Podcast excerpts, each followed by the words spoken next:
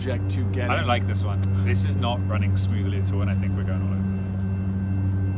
Yeah, I'm deleting it. Lead stop.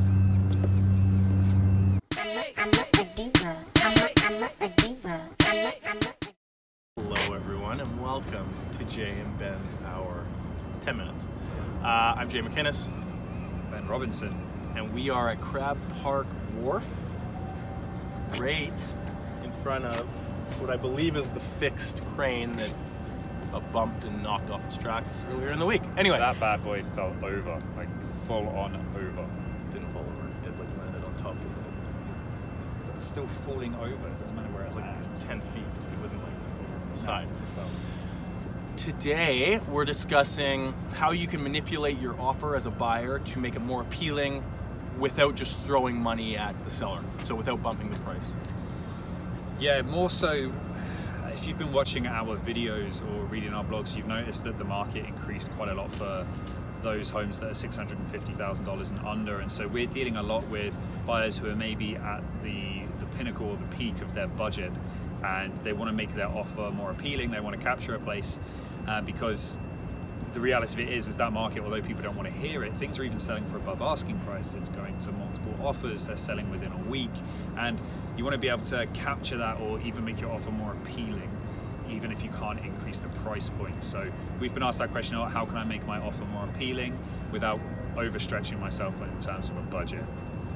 Yeah, so we'll bring out the stats next month, but this month has, like Ben said, picked up quite quickly. So the market is substantially different now, at least in that entry level under 650, um, than it was the last quarter of whole quarter of 2018. So, which ties us into this: if the price is being pressured again, what can you do as a first-time buyer, um, maybe a second-time buyer or an investor looking at these entry-level units specifically? Because that market we know has been the first to pick up. What can you do to make your offer more appealing to the seller without just adding more money on top of the pile? So there's two ways that we're going to break down. So we'll start with our first one, which is dates. Talk to me about dates. So dates is the easiest of the two usually, and I think for the most part it can be done with a phone call, Yeah. um, which not a lot of people may think. Um, a phone call from your agent, your buyer's agent, for example, myself or Ben, uh, to the listing agent, the agent representing the seller, and say what sort of dates is your seller looking for. This isn't information that's on the listing or anything you would know without calling. So, what sort of dates and circumstance uh, is your seller in? Have they purchased somewhere else? Uh, are they needing to sell this to buy something else? Do they have a place in the meantime that they can go to if they're going to have to go search for something else but they want to sell first? Get an understanding for where, where the seller sits right now with their place on the market and be flexible on your side if you're in a rental or whatever your circumstance is, if it's for principal residence, uh, to be able to abide by what the seller is looking for. Does the seller want three months? Does the seller prefer 30 days? Is the place vacant? Do they want 15 days because it's just sitting there eating up mortgage, tax, and strata money?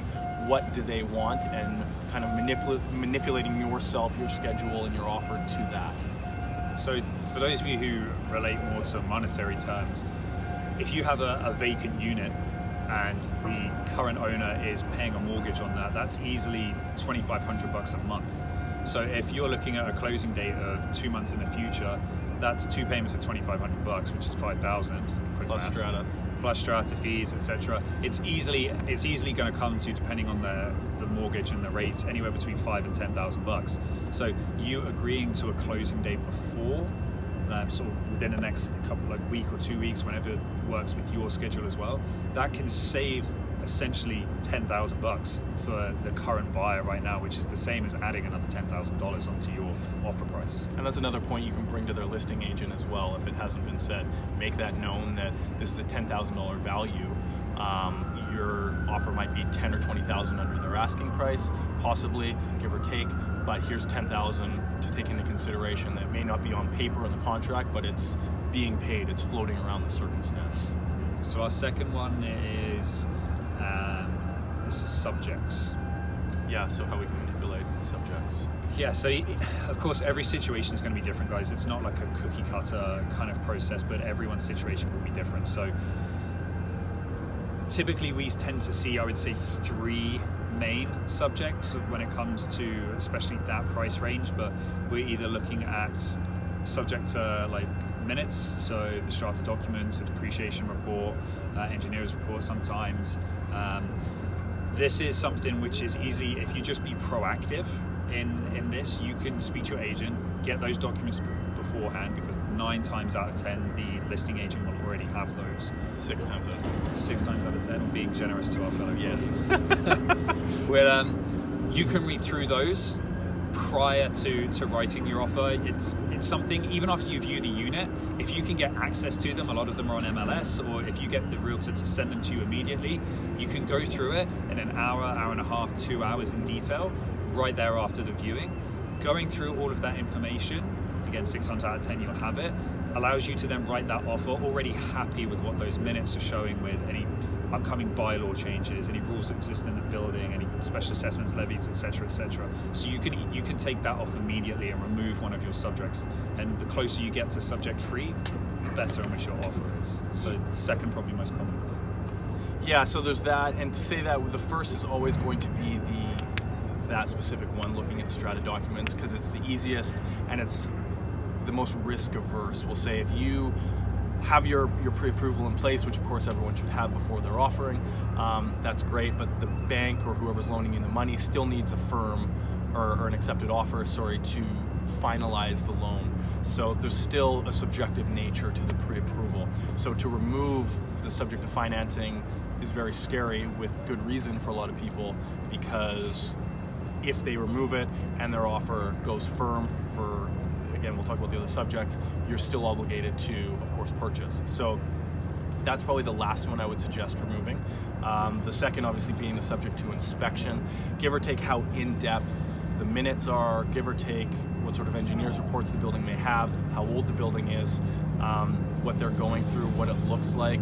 This is a, an option you can either remove fully, give or take your comfort level on all, all the prerequisite details, or of course you can do a pre-inspection, which is not common, but um, you can do an inspection right away. If the sellers are saying we want to at least look at offers next week, we want the, the weekend open, can I come in with my inspector through the week?